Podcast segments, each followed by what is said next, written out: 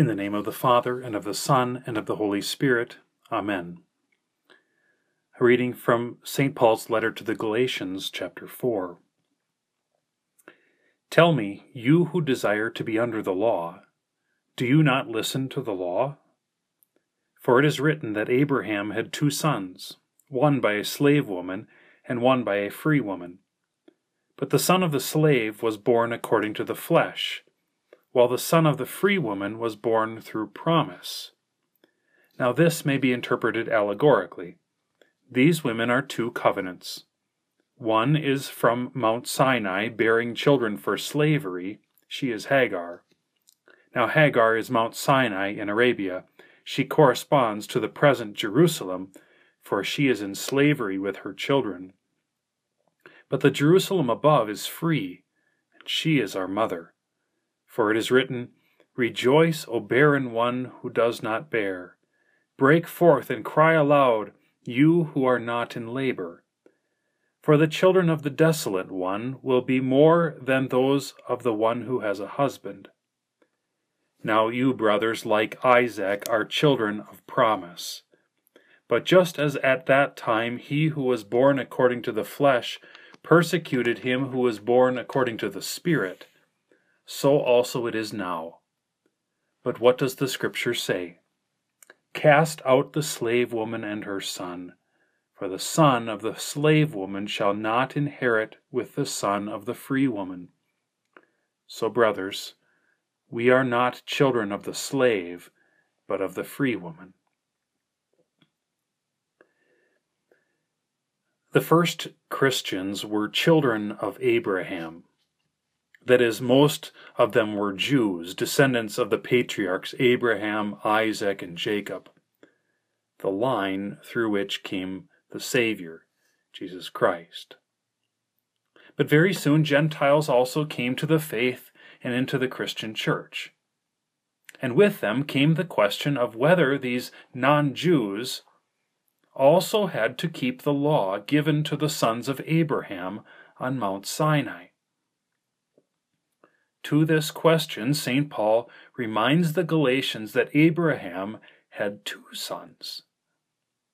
God had promised him one. The other son came in an effort to help God keep his promise by their own works and ideas. Abraham did have a son with Sarah's maidservant Hagar. He was a son, but not by God's promise. God did keep his promise to Abraham, and his wife Sarah had a son, Isaac. He was the one God had promised. And through him and his descendants, God kept his promise, the promise of his son.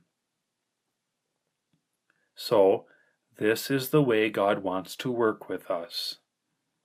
Not by our own works and ideas and effort, but by His Word and promise. Not by our keeping of the law, but by His grace as a gift. God kept His promise by the birth of a Son.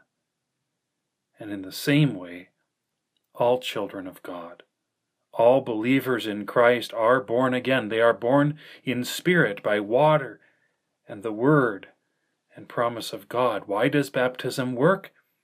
Because God promised. And with his rebirth, we are born into the family of God. We are made to be heirs in this family. Your place in this family is not secured by your physical bloodline nor is it secured by your behavior. It is secured by your kinship with the descendant of Sarah's son, Isaac, with the promise, the God man, Jesus Christ. Through his perfect obedience and innocent suffering and death, only through faith in this Jesus, through baptism into his name, we are born again into this family. Our mother in this family is the church, through which we are baptized and made kin with Christ, a flesh and blood kinship that, that he even shares with us time and time again in his supper. Now, it is only natural that those who are children of some other kind of work or arrangement will persecute those who are children of the promise.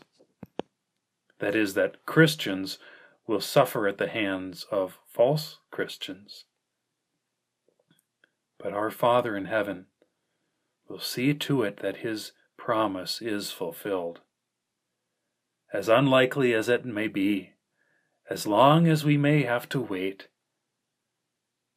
but he will keep his promise, and he will lead us safely to the Jerusalem that is above, that is, to our home. Let us pray. Father in heaven, as you have adopted us into your family by the promise and in the person of your dear Son, keep us always in your grace until we receive the inheritance which you have prepared for us, through the same Jesus Christ our Lord. Amen.